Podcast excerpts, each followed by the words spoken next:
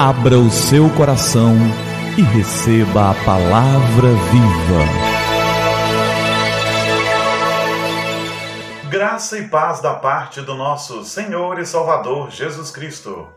Eu sou o pastor Gilberto e quero te entregar a palavra viva.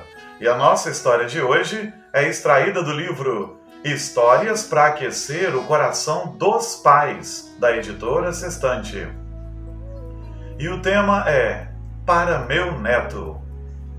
Ouvi num domingo na igreja a história de uma família de refugiados do leste europeu, forçada a sair de casa por tropas invasoras.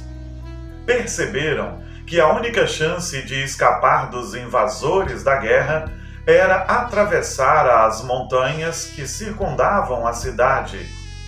Tinham certeza de que estariam a salvo num país vizinho e neutro, caso conseguissem fazer a travessia. Mas o avô não estava bem e a viagem seria dura. Me deixem para trás, pediu ele. Os soldados não vão se importar com um homem velho como eu. Vão sim, disse o filho. Para o Senhor será a morte. Não podemos deixar o Senhor aqui, papai reforçou a filha: Se o Senhor não for, então nós também não iremos. O idoso finalmente cedeu e a família, composta de umas dez pessoas de diversas idades, inclusive uma netinha de um ano, partiu em direção à cadeia de montanhas que se via à distância. Caminharam em silêncio revezando-se para carregar o bebê, o que tornou mais difícil a subida do desfiladeiro. Depois de várias horas, o avô se sentou numa rocha e deixou pender a cabeça. Continuem sozinhos. Não vou conseguir, disse o avô. Vai sim, encorajou o filho. Tem de conseguir. Não, disse o avô. Me deixem aqui. Vamos, disse o filho. Precisamos do Senhor. E é a sua vez de carregar o bebê.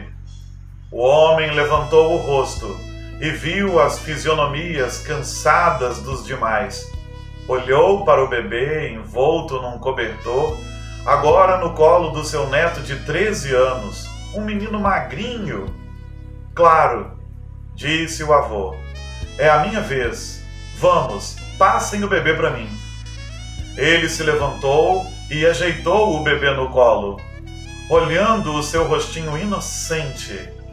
De repente, sentiu uma força renovada e um enorme desejo de ver sua família a salvo numa terra em que a guerra seria uma memória distante. Vamos, disse ele com determinação. Já estou bem. Só precisava descansar um pouco. Vamos andando. O grupo prosseguiu com o avô carregando o bebê, e naquela noite a família conseguiu cruzar a fronteira a salvo. Todos os que iniciaram o longo percurso pelas montanhas conseguiram terminá-lo, inclusive o avô. Quantas vezes as pessoas se perguntam porque o próprio Deus se faria homem na pessoa de Jesus, a segunda pessoa da Trindade, e morreria por nós? E a resposta é: amor. O amor é aquilo que nos move e nos fortalece para que consigamos fazer coisas que não imaginávamos ser possíveis. Se o amor tem esse poder em nós, imagine o tamanho da bondade do Senhor, sendo Ele o próprio amor. Em 1 João, no capítulo 4, no verso 8, está escrito: Aquele que não ama não conhece a Deus, pois Deus é amor. É da natureza de Deus, a essência de Deus é o amor. E isso é o que o moveu a morrer por pessoas que não mereciam que ele morresse por nós. Isso é o que moveu o Senhor a enviar o seu Filho. Isso moveu a Trindade Santa a entrar em acordo e enviar a segunda pessoa da Trindade para que ele se fizesse homem para morrer na cruz por nós. Foi amor. Amor é aquilo que moveu o coração de Deus para morrer por pessoas que não merecem. Amor é aquilo que nos moverá em direção a Deus. Quando compreendemos o amor e o amor dele se derrama sobre nós, nós desejamos cada dia mais estar próximos dele. Mas ele fez o perfeito sacrifício por amor. Que possamos buscar o amor, o dom supremo, a primeira característica listada pelo apóstolo Paulo do fruto do Espírito. Que vivamos o amor e façamos a diferença na vida dos outros, como Cristo faz na nossa. Vamos orar?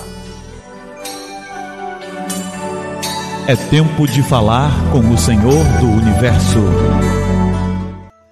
Pai querido, obrigado pela tua graça, pelo teu amor, porque Cristo morreu na cruz por nós. Muito obrigado. Nós louvamos o teu nome e pedimos que cada dia mais haja amor em nossas vidas e em nossos corações.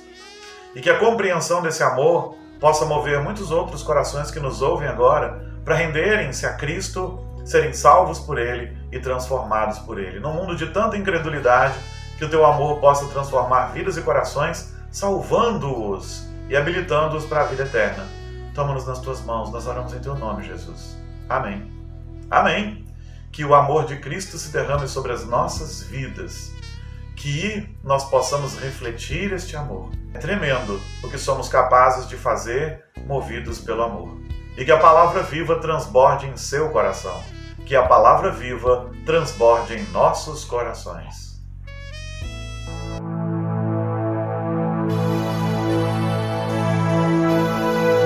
Abra o seu coração e receba a palavra viva.